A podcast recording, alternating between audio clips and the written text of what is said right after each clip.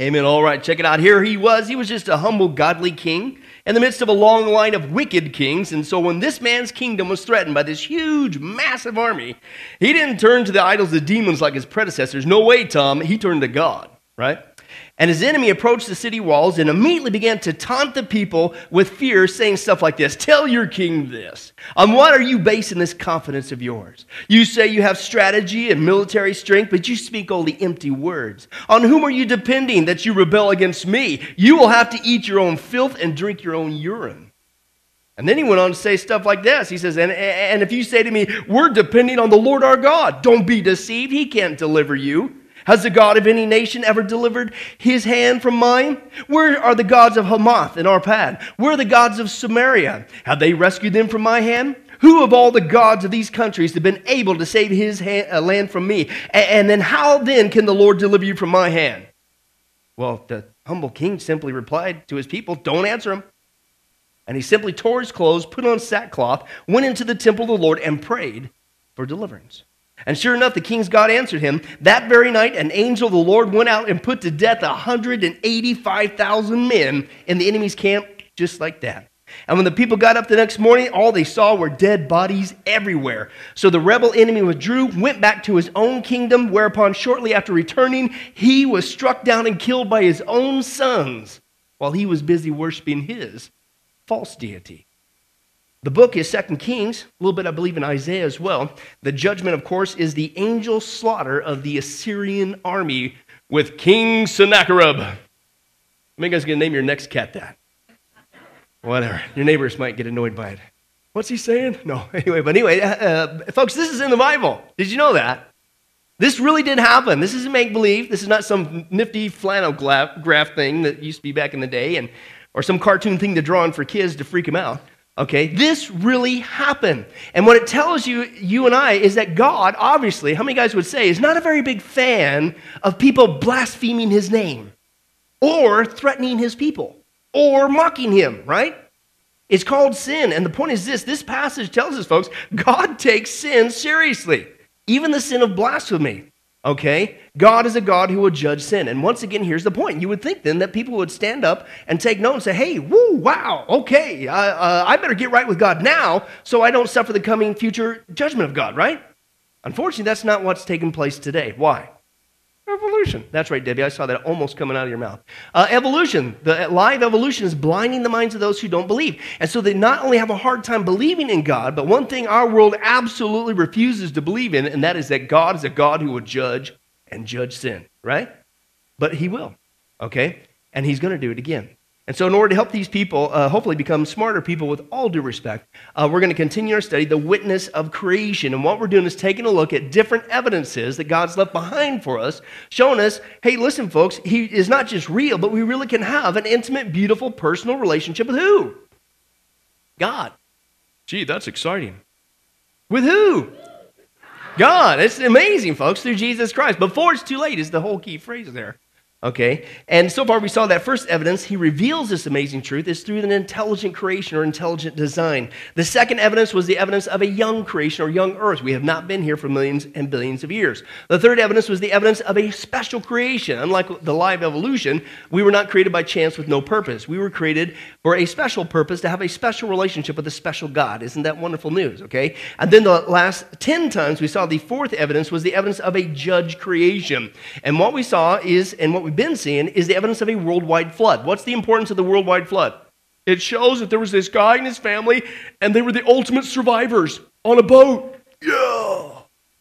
No, it's not just that. It's what? What was the flood about?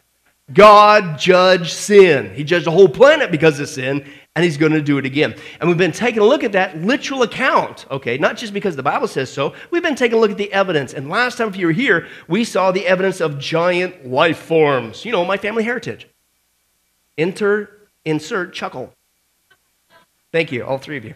All right, okay, and what we've been seeing is uh, evidences of giant ages, giant conditions that produce these giant eh, things, including giant plants, as we saw last time. And we saw, listen, there is no need to cave into the live evolution. And as a Christian, you don't need to somehow try to squeeze evolution and uh, the biblical account together. Just leave it alone. Leave the scripture alone. Just do your homework, okay? And you're going to see it all makes perfect sense. God doesn't lie, okay? There really is justification for giant ages, giant conditions, and even giant plants, okay? But that's not all. The fourth evidence we're going to see that there really was giant life forms. The Genesis account is literal, okay? Is we also find not just giant ages, giant conditions, giant plants, we find, that's right, giant people. What? Are you serious? Yes, giant people. But don't take my word for it. The Bible's very clear about this. Open your Bibles to Genesis chapter 6. Genesis chapter 6. And uh, we're going to read the first uh, eight verses there. And uh, you find the uh, copyright symbol. What do you do? Hang on, right. Uh, Genesis chapter 6, verses 1 through 8. Let's take a look. Giants. Were there really giants? I mean, it really is. I thought it was just fairy tale stuff. Well, once again, folks, there's a lot more going on in history uh, than meets the eye. Okay, let's take a look at what the scripture has to say. Genesis chapter 6, verse 1. When you get there, say moo. Moo. Ah, music to my ears. Uh, when men began to uh, increase in number on the earth, and daughters were born to them, the sons of God, angels, i.e., fallen angels, as we'll see here, saw that the daughters of men were beautiful, and they married any of them they chose. Uh, then the Lord said, That's it. My spirit will not contend with man forever, for he is mortal, and the days will be a 120 years. Clock's a ticking. Flood's going to come. He's had it. You just crossed the line, so to speak, okay? Then it says this the who? The Nephilim were on the earth in those days. Now listen to this key phrase there. And also what? Afterward. Okay, when the sons of God, angels, went to the daughters of men and had children by them. They were the heroes of old, men of renown. The Lord saw how great man's wickedness on the earth had become, and that every inclination of the thoughts of his heart was only evil all the time. And so the Lord was grieved that he made man on the earth, and his heart was filled with pain. So the Lord said, I will wipe mankind, whom I created from the face of the earth, men and animals and creatures that move along the ground, the birds of the air, for I am grieved that I have made them. But what? Noah found favor in the eyes of the Lord. Anybody glad that you found favor in the eyes of the Lord? Through Jesus Christ, okay? We're not going to be judged, okay? But according to the Bible, we see that before, what's going on here? Before the world was judged by a flood, literally, there apparently was a group of people called out by name and category, if you will, in the Bible, who were called the Nephilim. Okay, is what the word says there.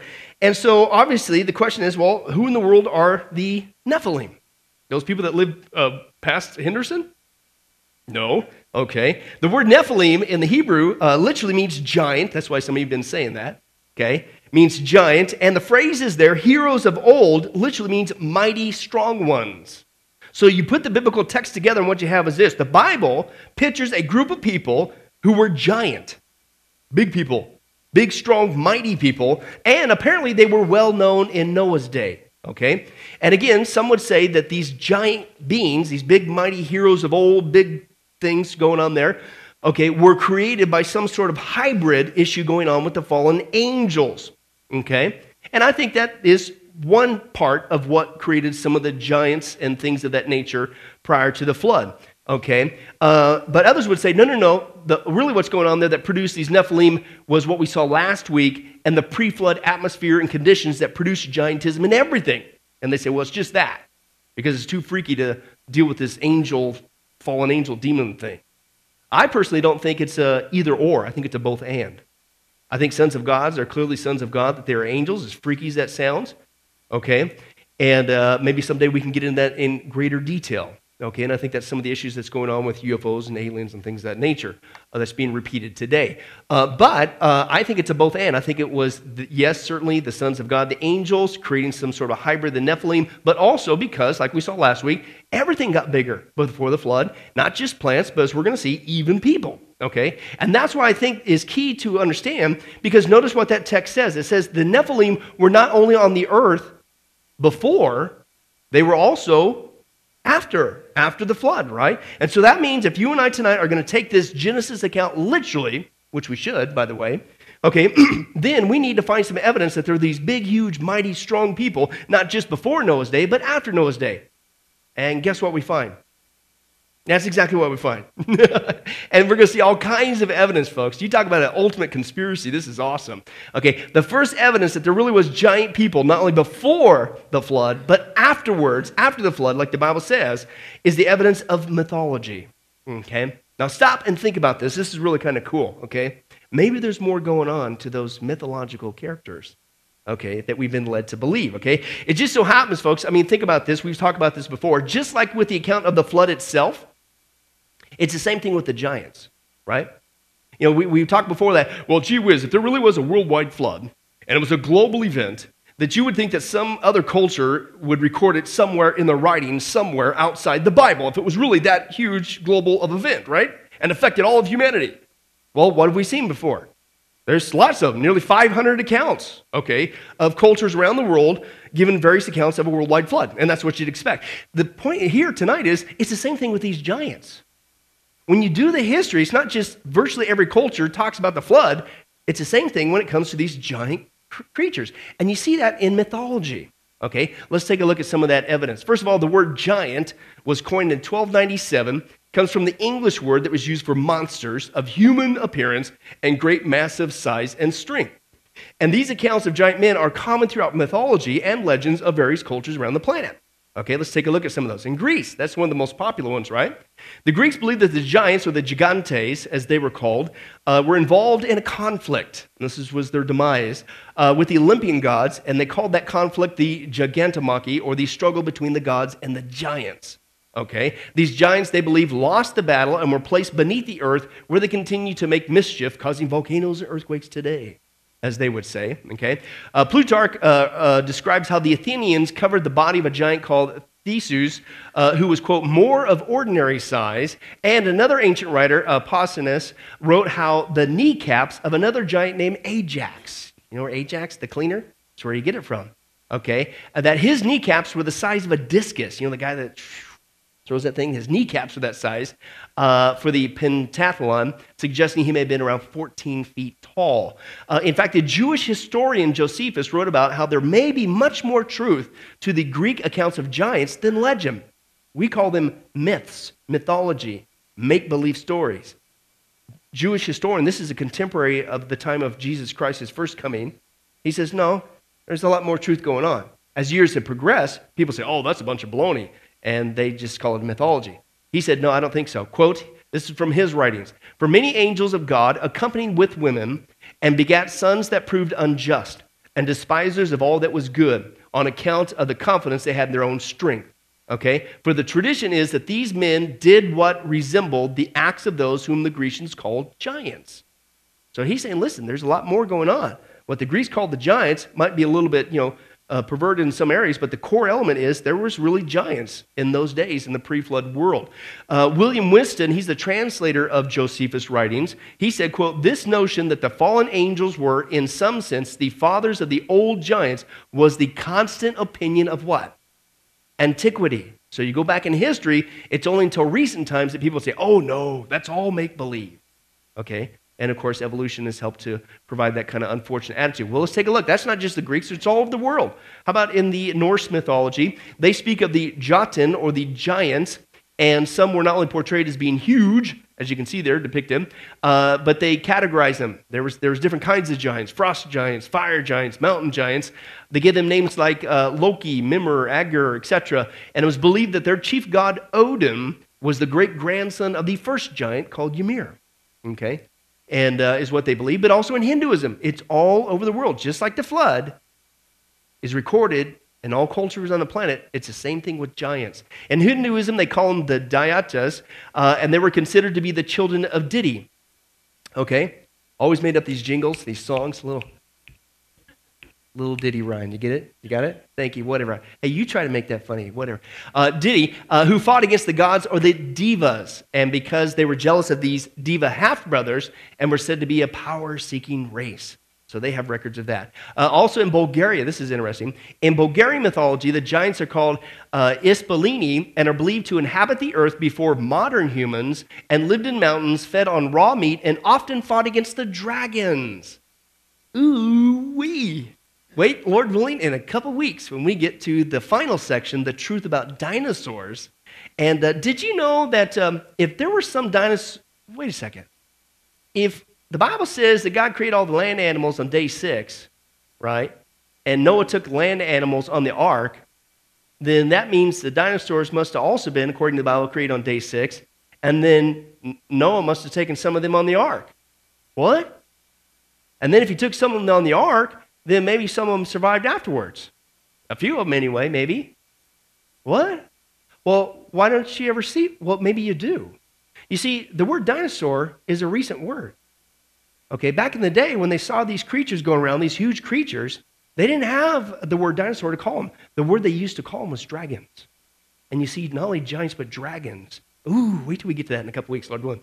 Lots of stuff going on there. But that's what they believe, okay? Uh, in Europe, okay, and other European mythology and folklore, it said that King Arthur faced a giant and that many of the giants were believed, listen, to have built the remains of previous civilizations. Okay, and this guy, Saxo Grammaticus, for example, he argues that the giants had to exist, okay, because nothing else would explain the large walls, the stone monuments, and the statues that were in existence, as this guy shares. Maybe it isn't just that they had the technology that we saw before that they had that we can't even duplicate. Maybe they were able to do this stuff because they were bigger. Let's take a look at that. In Lebanon, 44 miles from Beirut, are the imposing ruins of Baalbek. There is mention of this place in the Old Testament's Book of Kings. Baalbek in particular is a very good example. That has the trilithon. Those are the largest stones in the world ever used for construction. They're so large we don't even know their actual weight. Uh, those stones were somehow quarried, moved five miles, lifted 25, 30 feet in the air, and placed together so closely that you can't fit a razor blade or a piece of paper in between them. We have no idea how they did it. We don't have a crane in the world that can lift weights anywhere near what those things are. No one knows for sure, but according to Arab tradition, the earliest temples were built here after the Great Flood by a tribe of giants for the biblical king Nimrod.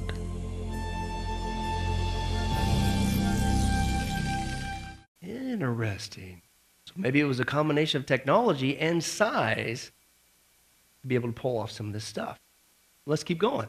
Uh, in fact, the tales of a combat with giants were common uh, in folklore throughout Europe, in Wales, Scotland, Ireland. Many giants in English folklore told how giants threw stones at each other. Okay, and this is why, and is used to explain how many great stones appeared on the landscape. How did they build Stonehenge anyway? Who did that? How did they lift that stuff up? Interesting. Uh, and many today's fairy tales, like Jack the Giant Killer, have now formed our modern perception of giants as stupid, violent monsters, uh, sometimes said to eat humans, especially children. So, you know, they kind of make fun of them. But maybe there's a little bit more truth to them. In fact, in the Americas, there's all kinds of stories of giants. Okay, I'll just give you a little bit here. Uh, the Native American mythologies record how there were many giants throughout different parts of here in North America. In fact, according to the Paiute Indians, a race of red haired giants that they called the Satika were cannibals. Oh, so maybe there's a little bit more truth to that about eating kids or whatever. Uh, and lived between, listen, the Sierra Nevada and the Rocky Mountains. And their mummified remains have allegedly been discovered in a cave near Lovelock, Nevada. Wow. Anybody want to take a road trip? this Saturday? Interesting. Oh, lots of stuff going on in the desert, I tell you. But you start putting all this together, folks. This, I, we could spend a whole night just on mythology and the history of giants around the world. I just want to give you a little teaser. It's the exact same thing that's going on with the flood. You would think if there really was a worldwide flood, right, then you'd have other cultures talking about it outside the Bible. We do, over 500. You would think if there really were these things called giants, Nephilim, whatever, you know, that said was there before and after, you'd think somebody else would be talking. They are. It's exact same thing. Okay? There really was giants before and giants after, exactly like the Genesis count says. The second evidence that there really was giant people, not only before but after the flood, is the evidence of Scripture. Okay? And hopefully, logically, you're going down this train of thought. Okay? Because you might be thinking, like Ryan tonight, right, Ryan? All right, you get that first piece of gum, buddy. What a guy. Even cut it. Man, your grandma didn't even bat an eye. You didn't even blink. You didn't even move, man. You're like a warrior. So, anyway, I'll tell you what, I want you in a battle with me. But anyway, uh, scripture, I digress. Uh, scripture, because you might be thinking, okay, well, okay, Pastor Billy, um, so the cultures around the planet talk about giants. uh, after the flood, okay, just like the flood itself. I get that, so that's, that's kind of interesting, okay? But how do we know that these people, like the Norsemen, the Greeks, and all that, how do we know that their accounts are accurate like the Bible, okay? I mean, can we really trust those accounts? I mean, shouldn't we as Christians, shouldn't we stick to something much more reliable like the Bible itself? Yeah, absolutely. I hope you're asking that question. Our sole authority for truth is the Bible. So let's see what the Bible says about these giants. We read the Genesis account before the flood. But, folks, if you read the Bible, the Bible talks about giants after the flood in various places, okay? And I want to share that with you. Now, we all know the account of Goliath. So I'm not going to belabor that one, a giant in the Bible, but I want to give you some other ones. And uh, the first passage that mentions giants in the Bible after the flood is Deuteronomy chapter 3. And this deals with Og of Bashan. Okay, let's take a look at this passage here Deuteronomy 3, verse 10 through 11. Okay, you know, this is usually where we get into trouble. You know, every year, you know, make that New Year's resolution. I'm going to I'm going to read through the Bible this year. If it's the last thing I do, I'm going to do it. And you usually start off pretty good and you go through Genesis and there's lots of action going on. It's great. And you keep on cruising through Exodus and there's more action going on. And by the time you get here, it's like, and you quit. Keep, yeah, you know it's true. You're going meddling already, Tom. Don't speed through this. There's all kinds of stuff going on. God put it there for a reason. Deuteronomy chapter 3, verse 10 through 11. We took all the towns on the plateau and all Gilead and all Bashan as far as Salekah and Edrei, towns of Og's kingdom in Bashan. Only Og, king of Bashan, was left of the remnant of the Rephaites. His bed, listen, this is in one verse, and how many times we flipped right by this baby? His bed was made of iron and was more than what? 13 feet long and what? Six feet wide. In fact, they said it's still in Rabbah of the Ammonites. In other words, Tom, you want to go check it out? Just go on over there. Probably not today. That was back then when it was written. Okay. Uh, but anyway, but how many guys would say, it's right there in the Bible, this is after the flood, that a 13 foot long bed, six feet wide, made of iron, why would you make it of iron? A big guy, right? Need the extra support. But how many guys that's a pretty big dude? Okay, obviously, okay.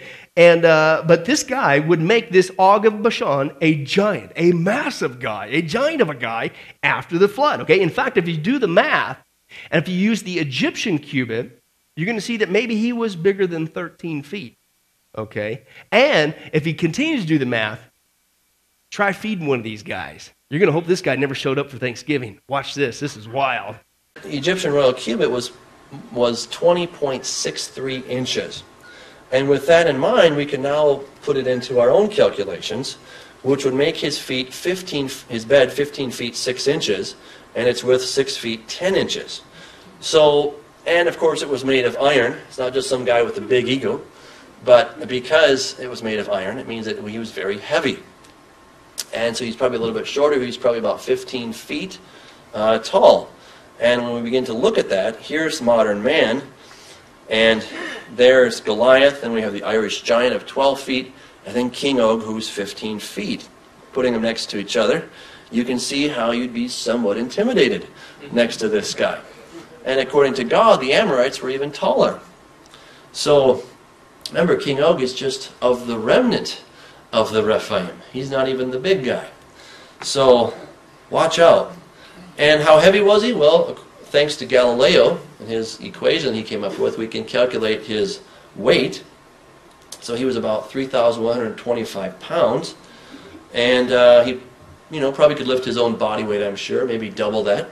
So he could probably lift uh, at least two horses at the same time with a rider and throw them. Uh, probably a mid-sized car of today. You'd want to watch out if this guy's in your path. And uh, it said it was a land that devours its inhabitants because everybody was of great stature. Well, we can also calculate his basal metabolic rate. That means just the amount of calories needed to keep his heart beating, to stay alive, just the basics.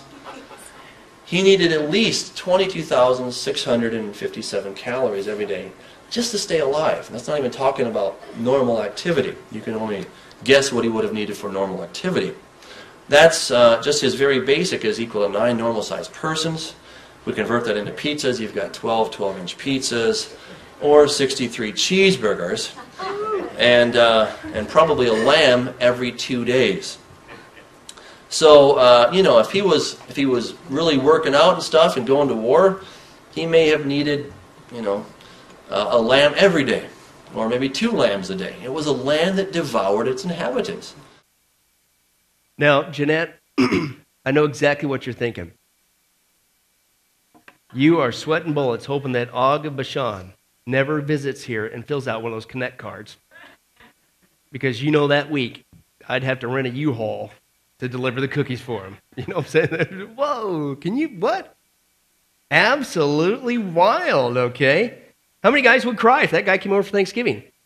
Or for even a snack? Okay, watch your dog. Okay, but, uh, but anyway, no wonder the Israelites, now think about this. Why are they always recording this stuff in the Old Testament? They record these battles, right? Uh, did they record every battle or are they just hitting the, I think they're, you know, maybe they're even hitting the highlights. No wonder they record this guy. And no wonder they record that phrase there about his bed. Okay? This is, I think this is a guy thing. I mean, this is like, yeah, we took down Og of Bashan, the big guy, the giant, right? And I think that's what's going on. The Bible even it, it records this as big news. Uh, also, when they took down the Anakites, the Emites, the Amorites, and the Rephaites, if you do this genealogy study, all these guys were the lineage of the giants. So no wonder the Bible repeatedly writes down, we took these guys down and these guys down. Could, could you imagine fighting that guy? And if you actually won, you guys would like, you know, record it somewhere. Yeah, I took down this guy. Right? Isn't that interesting? Okay, the second passage uh, that mentions giants after the flood is Numbers 13. How many times have we read through this and just skipped right over it and had no clue as to why these guys were so afraid? Okay, let's take a look at what's going on. This is the 12 spies, by the way. Numbers 13, 26 to 33. They came back to Moses and Aaron and the whole Israelite community at Kadesh in the desert of Paran.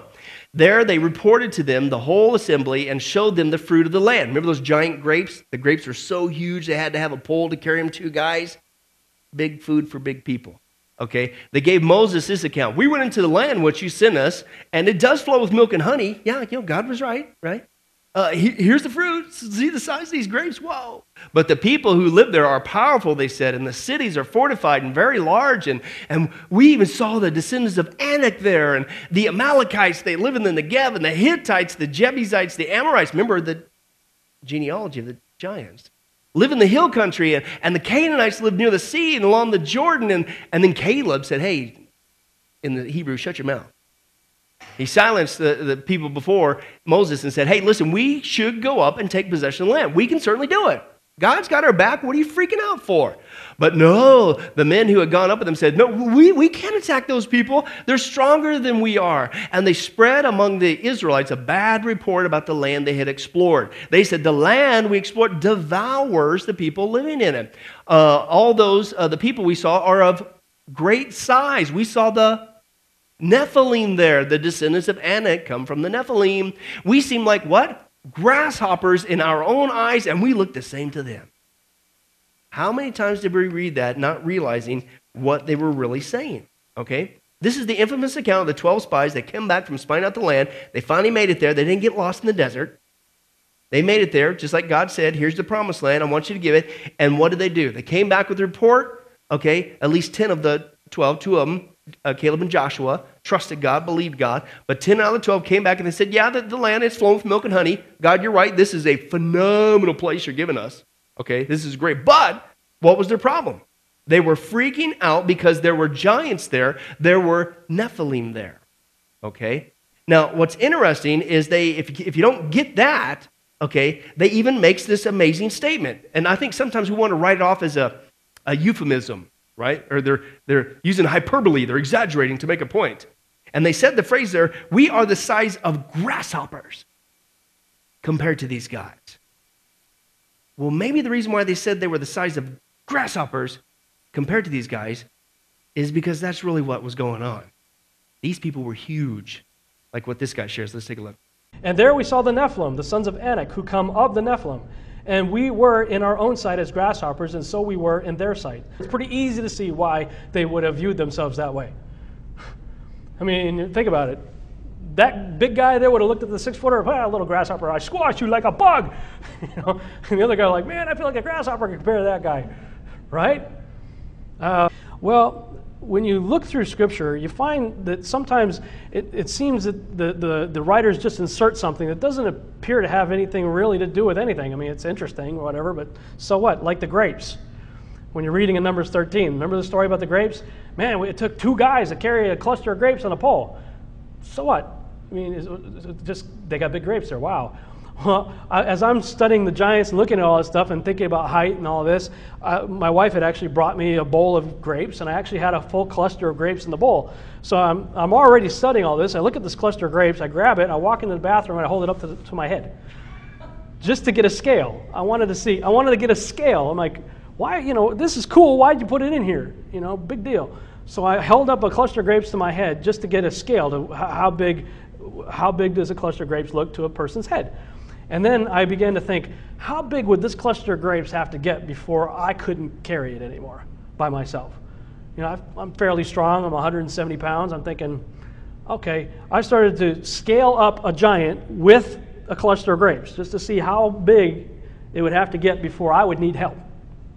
Uh, well, I kept doing it, and uh, I found that I, it'd have to be over a 30 footer before the cluster of grapes would be scaled such that it would be so big that I would need to ask my buddy for help carrying the thing.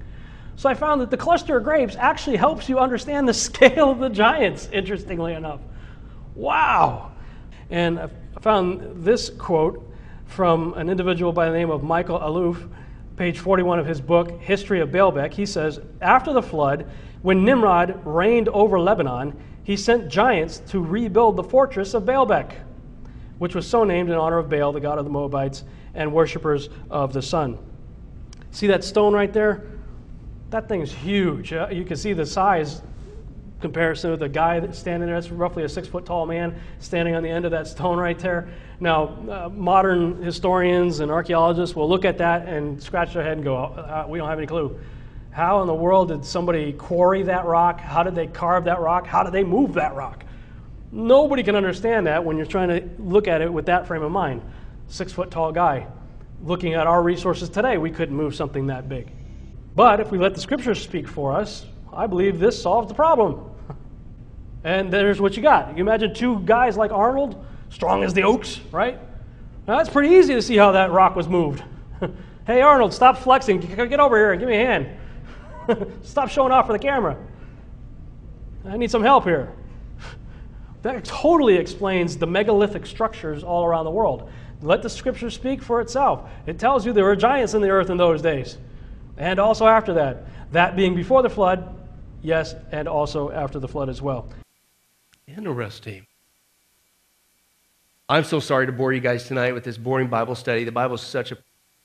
Isn't it absolutely amazing? The Bible is such a fascinating book if you take the time uh, to get in there to go. But no wonder you start doing these size comparisons. I don't know if I'm into the 30 foot tall uh, perspective, me personally.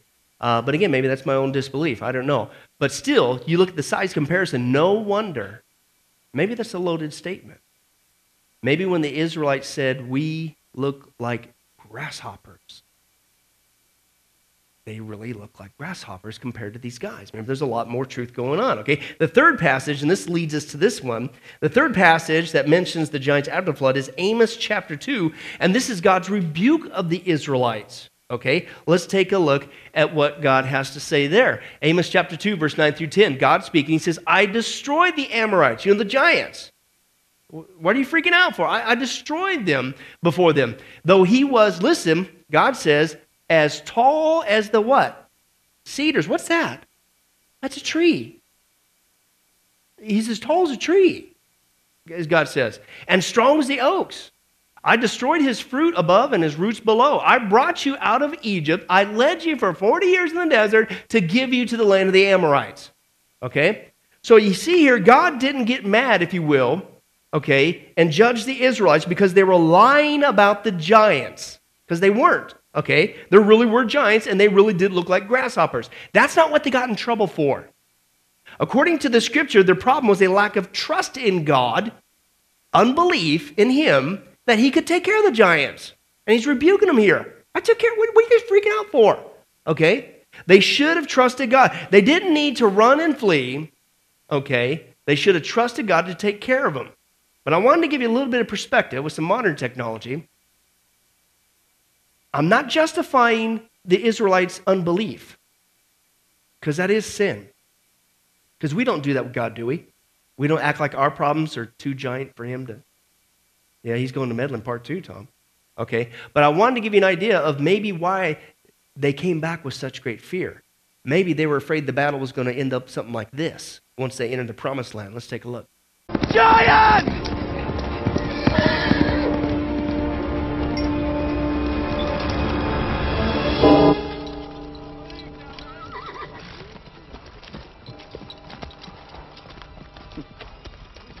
Monks haven't rung that bell in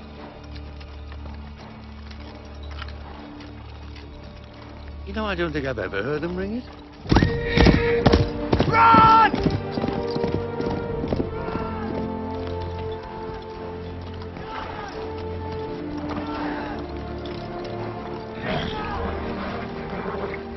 Jack?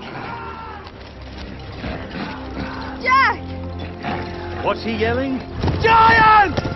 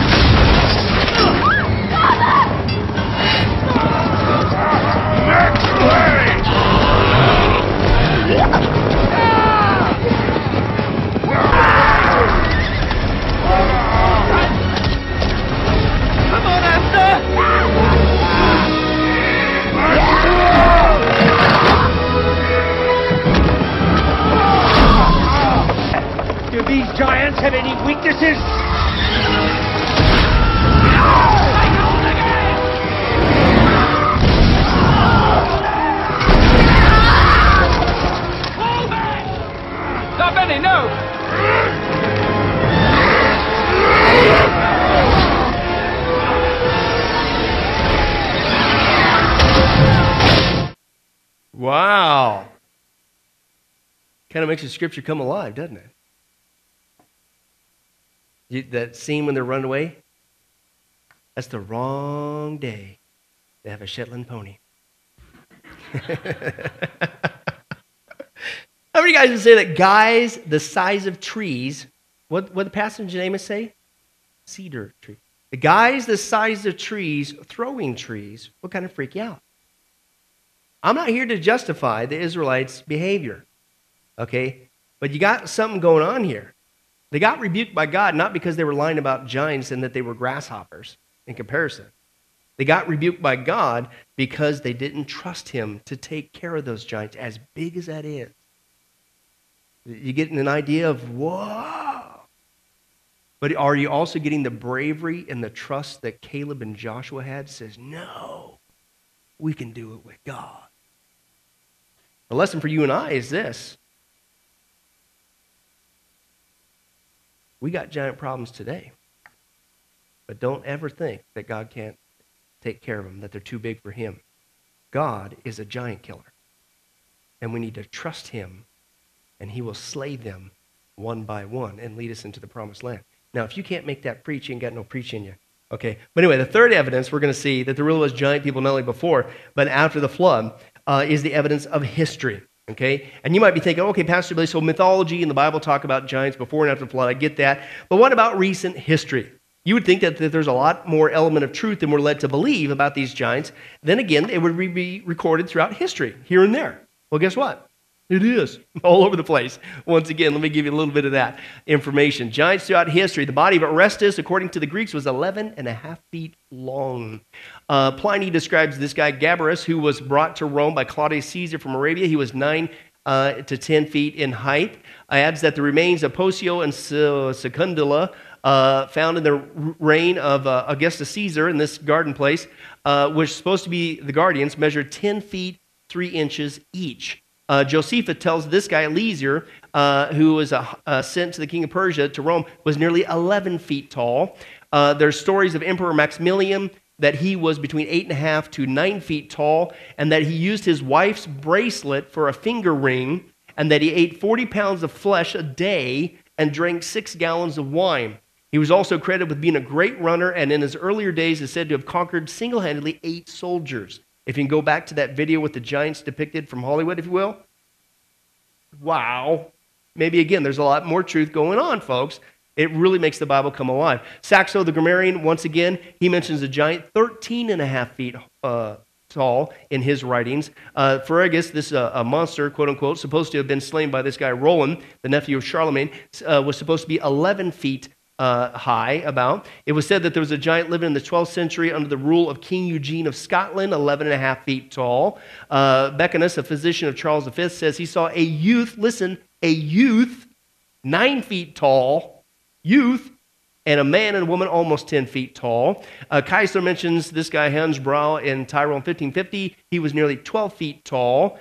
Uh, Ainsworth said in 1553 the Tower of London was guarded by three brothers claiming direct descendant from Henry VIII and surnamed Og, Gog, and Magog. All were eight feet, over eight feet tall, guarding the tower. Uh, in his Chronicles of Holland, 1557, this guy said that at the time of John, Earl of Holland, a giant Nicholas was so large that men could stand under his arms, and his shoe held three ordinary feet. Okay? Uh, and uh, this guy, Platter, speaks of a girl in Switzerland, five years old, five years old, whose body was large as that of a full grown woman at the age of five, and who weighed, uh, when weighed, uh, was a year old, was as much as a bushel of wheat. I wonder if the mom survived the birth. You know you're going that. I was going that direction. Uh, he also mentions a man uh, living nine feet. He was nine feet tall, whose hand was one and a half feet long. The hand. Okay, 1712 in Holland, there died a fisherman named this guy, Garrett, whatever. He was eight feet tall, weighed 500 pounds. John Middleton, born in 1752 in Lancashire, humorously called the Child of Hale. He measured nine feet, three inches tall. Uh, Patrick Cotter, successor of this guy, uh, claimed that he was a descendant of the famous Irish king Brian Boru, uh, declared that he was nine feet in height, uh, died in 1806 at the age of 45. His shoe was 17 inches long, and he was 8 feet 4 inches tall at his death. As you guys know, when you get older, you kind of shrink a little bit. So obviously, you can tell I am 197 years old. Let's move on. Uh, the annual register records the death of Peter Tukin from Posen, 1825. Uh, he was 29 years old, 8 feet 7 inches in uh, height. Uh, there's a giant in St. Peter's uh, in uh, June 1829, 8 feet 8 inches tall who was thin and emaciated, probably ate chicken, messed him up. Uh, Dr. Adam Clark, you know I had to get that in there. He died in 1832. He was eight feet six inches tall. 1837 in uh, Parma, there was a young man uh, in the service of the King of the Netherlands, eight feet ten inches high, weighed 401 pounds. Fraser speaks of Chilean giants, nine feet tall. Uh, Buffalo Bill, he mentions encountering giants in his travels in America, and he writes some interesting things in his diary. We finally made it to the teaser. Let's take a look at that. Now, if you study ancient legends, you'll discover the ancient, most earliest culture. Sumer has these legends. Assyria, Egypt, Incas, Mayan, Gilgam, uh, Gilgamesh in Babylon, uh, Persia, Greece, of course. Most of us are familiar with the Greek versions of this mythology. India, Bolivia, South Sudan, even the American Indians. I came across a fascinating reference in a book that was considered at the time very reliable, the autobiography of William Cody, commonly known as Buffalo Bill. And if you look at Buffalo Bill's autobiography, Colonel William F. Cody in 1920, there's a paragraph, I put part of it in here. He says, While we were in the Sandhills scouting the Niobrara country, the Pawnee Indians brought into camp some very large bones, one of which the surgeon of the expedition pronounced to be the thigh bone of a human being. The Indians said the bones were those of a race of people who long ago had lived in that country. They said these people were three times the size of a man of the present day, and they were so swift and strong that they could run by the side of a buffalo and, taking the animal in one arm, could tear off a leg and eat it as they ran. The bone was too big, they didn't have wagons, so they didn't keep it. So he recorded it in his journal. So I don't know what to make of that, but I think it's interesting. You'll discover, if you study Indian lore, that the Indians were terrified of the six fingered people. That's why when they met a stranger, they held up the hand to prove they only had five fingers. This how business is Hollywood, but the, the idea of greeting a stranger with your hand so you could count fingers. You'll find that recorded in the pictoglyphs in, uh, pictoglyphs in uh, uh, Chaco, New Mexico, among other places. Well, that's interesting.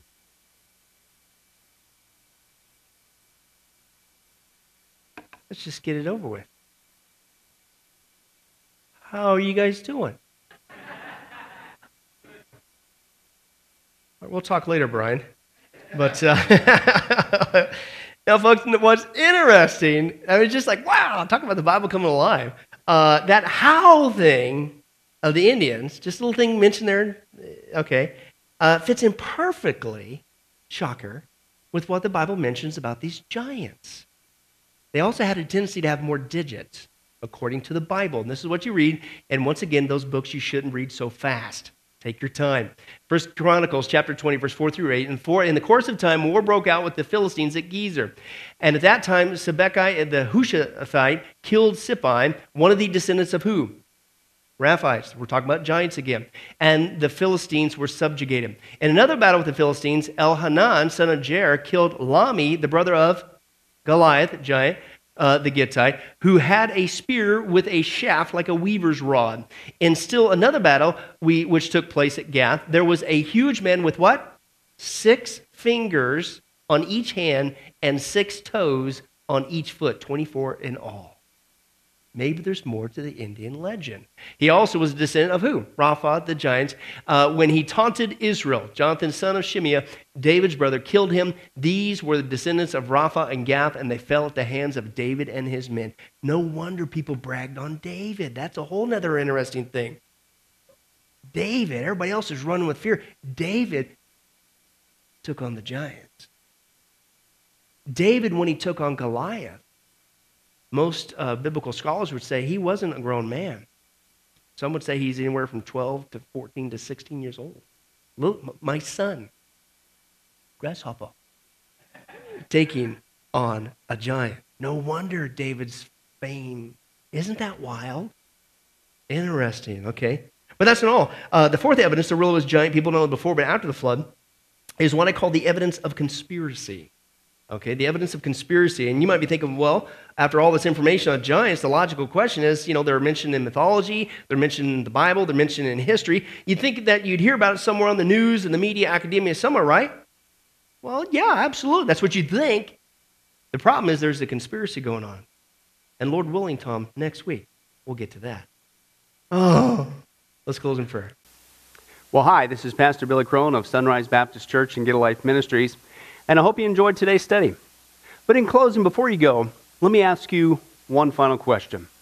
If you were to die today, are you sure that you go to heaven and not hell? You see, here's the problem. The Bible says that nobody automatically gets to go to heaven, and that's because God is holy and we are not. The Bible says that the wages of our sin or our unholiness or the wrong things that we have done have separated us from God. And the wages of our sin or unholiness uh, means that we deserve to die and receive God's judgment to go to hell and not heaven. In other words, we're disqualified for heaven. And that's because God being holy and us being not, the two cannot mix. So, what are we going to do? Well, that's bad enough. The other problem is we don't even want to admit this dilemma, even though God already knows it all.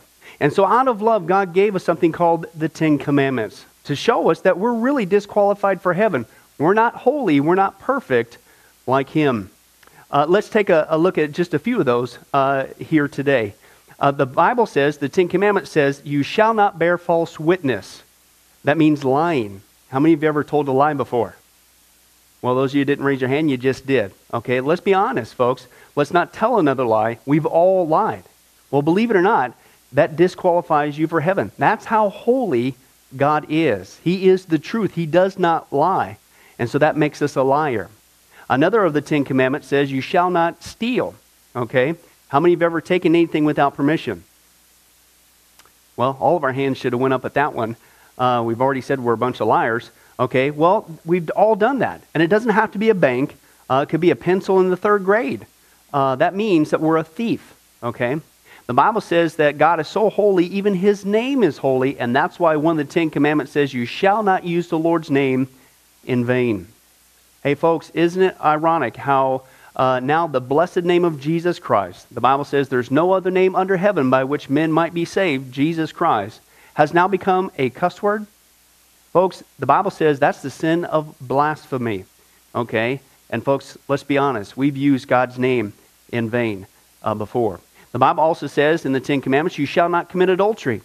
And Jesus takes the standard even higher. He says, listen, it's not just physical adultery. He says, surely I tell you that if you look at another person with lust in your eye, you've committed adultery in your heart. God looks at the heart. One more out of the Ten Commandments says, You shall not murder. And you might say, Well, hey, I haven't done that one. Really? The Bible says that the sin of hatred is akin to the sin of murder. You, in other words, in your heart, wish they were dead. You pulled the trigger, if you will, in your own heart. And the Bible says God sees that, and it's just as bad. He knows the mind, He knows the hearts, the thoughts, and the intents that we have.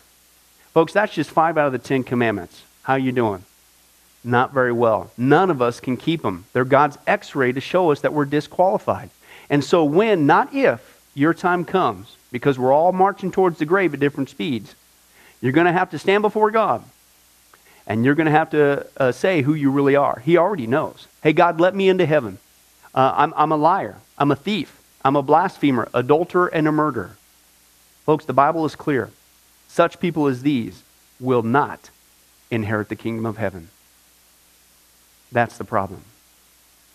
Here's the good news God so loved the world that he sent his one and only begotten Son, Jesus Christ, that whoever believes in him, what he did on the cross on our behalf, that we will not perish, we will not go to hell, but he will give us the gift of eternal life. Jesus died on the cross to forgive us of all of our sins. It's something that we don't earn, we, we, we can't earn. It's a gift, the Bible calls it, and a gift cannot be earned. He was taking the death penalty in our place. That's what the cross was of the day. And that if we would just ask Jesus Christ to forgive us of our sins and believe that in our heart that God raised him from the grave, showing that his death is satisfactory to God to forgive us of all of our sins, no matter what we've done, the Bible says we shall be saved.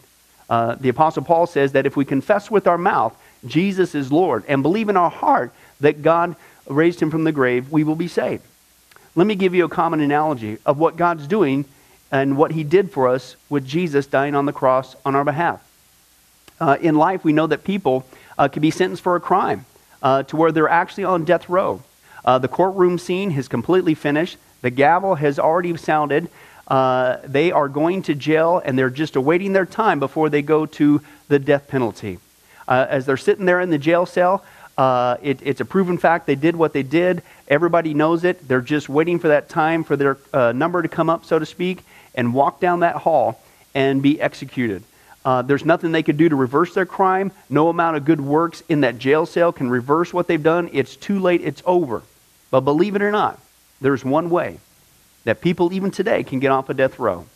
And that's if the one in authority, the governor, if he were to, out of mercy and kindness, nothing that the person did, because they don't earn it and they don't deserve it, and they can't earn it, if he would grant them what's called a pardon, out of the kindness of his heart, he has the authority to grant them a pardon and absolve them completely of their crimes uh, against the state.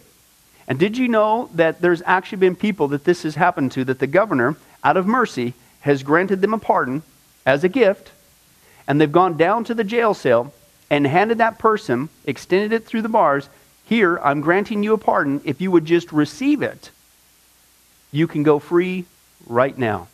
And did you know that there's actually been people who've said, No, I don't want your pardon?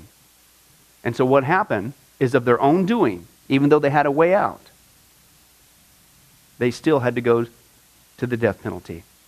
Folks, can I tell you something? That's what God did for us with Jesus dying on the cross. He sent his son to take the death penalty in our place. He, God, has the authority to grant us through Jesus a complete pardon.